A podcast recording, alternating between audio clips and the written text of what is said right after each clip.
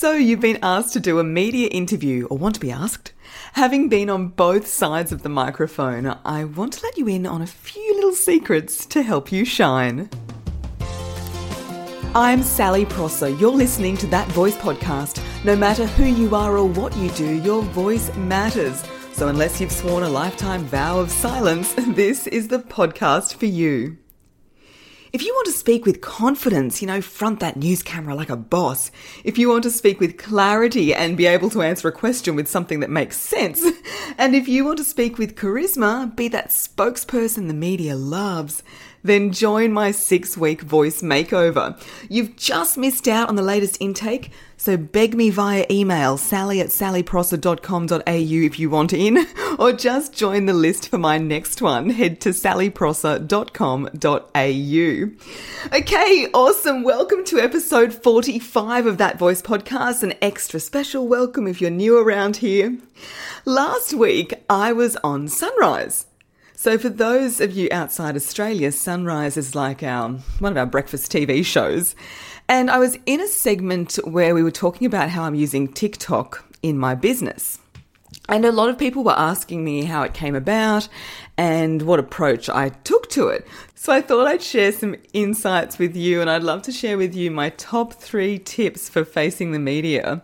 But first, I want to give you a bit of background about why I even know anything about this stuff.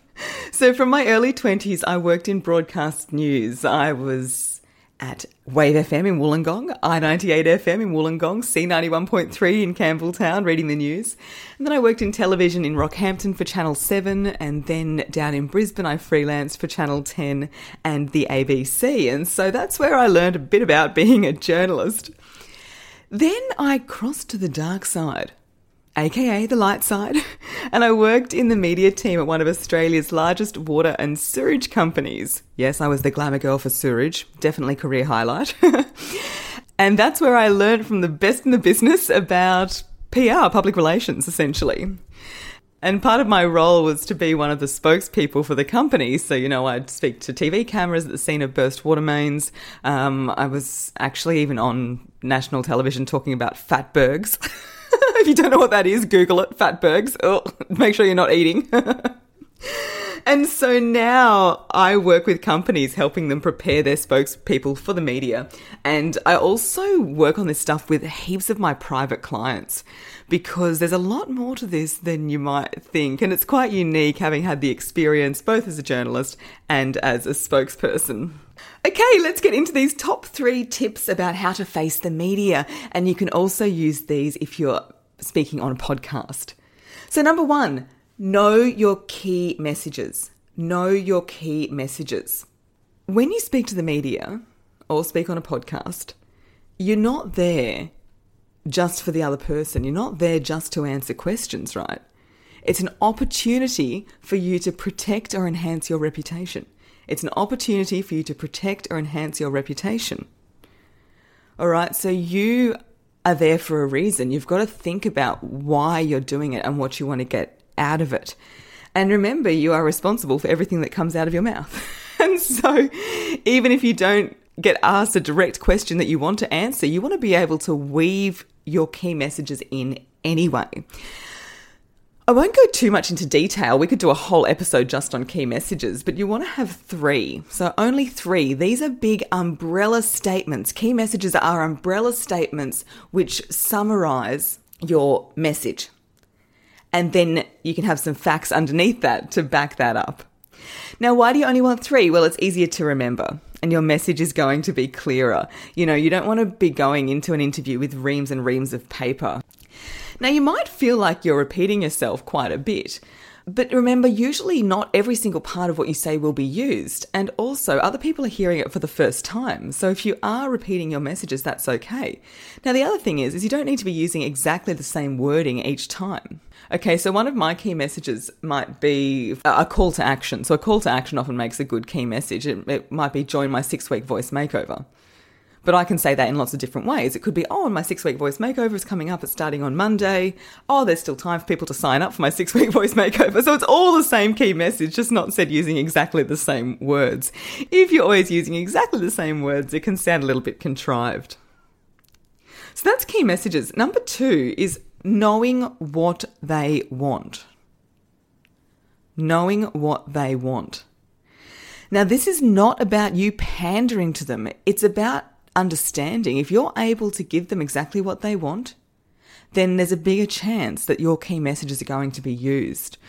So Sunrise contacted me. It wasn't a something I proactively reached out for. They reached out to me. And I knew it was for a pre-recorded segment. It wasn't a live cross or anything. And I know from the program that they're, they're looking for short grabs, you know, about six seconds, even less. That's what they want. So when I was preparing for it, that's what I was putting together. I was putting together short statements that fit into six seconds. You know, I didn't want to leave it to the editing suite. I wanted to give all my answers in a short form that was very easy for them just to cut and put into the story. A few months ago, I was interviewed by Hughesy and Ed. It was about a tweet I put out about uh, overcrowding at Sydney Airport, not related to my business. When they contacted me, I, I know it's a commercial radio program, right? They want it to be fun, they want it to be light, they don't want the in depth political take on the whole thing, they just want to have a bit of fun. Yet when I did the interview for SBS News, I knew they were looking for something a bit different. So you really want to understand the media that you're going into. Are they looking for short grabs for TV? Is it live radio or more of a free chat? What style of radio show is it? What style of podcast is it?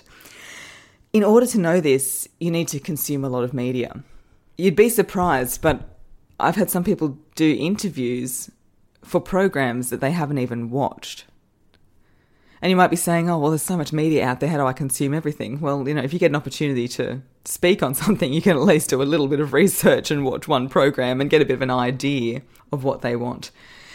Because, you know, if I had have just talked and talked and talked like I do on my podcast for the Sunrise interview, then there's no way I would have got the outcome that I did, which was three really fantastic grabs. But I knew they were going to be fantastic because every single thing I said, I was happy to be put on the sh- on the show. So that's number two, know what they want. And number three is prepare. You must prepare. So, with the sunrise story, I was lucky to have a couple of days. I honestly wrote out all the grabs that I thought I could use, and I walked around the house and I practiced them. I memorized them and I practiced them. And I did go a little bit off script, so to speak, when I was doing the interview. But when you're in that situation, like even for me, I've done a fair bit of media, and it can be a little bit unfamiliar. You know, having a big TV camera in your face, bright lights. You're probably thinking, Sal, that's what you do all the time. yes, I am getting used to having a ring light blasted in my face. But for a lot of you, I'm sure a media interview is a bit unusual. You're not used to having microphones in front of your face or TV cameras. And so when that comes into play, a lot of the information can just go out of your head. you forget about stuff. So if you're really prepared, then you can draw on that preparation. I'm talking about write out your key messages. Write out your plan. Walk around the house. Practice speaking. A little bit of preparation goes a long way. so, you know, if you'd like me to personally help you nail down your key messages and prepare for media interviews or podcast interviews, then check out my private coaching packages and they're at sallyprosser.com.au and get in touch to have a chat because that's something that I do do with a lot of people. We sit down, I've got a piece of paper, it feels a bit like school, but we write down what are the key messages.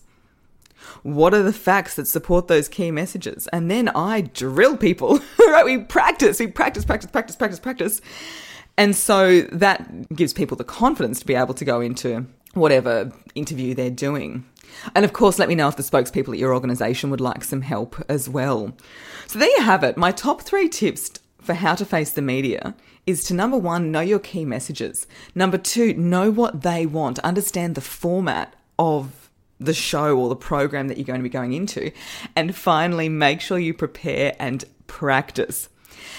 And finally, I would just say don't be afraid of the media, right? It's all just people.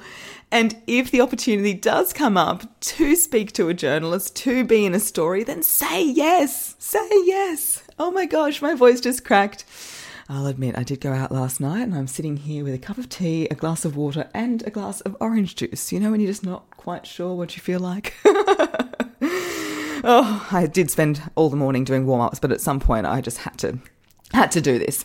Okay, so if you would like my help, then this is something that I really can only do via private coaching. So check out sallyprosser.com.au and let's chat. Thanks for listening to That Voice Podcast. For episodes straight to your inbox, leave your email at thatvoicepodcast.com.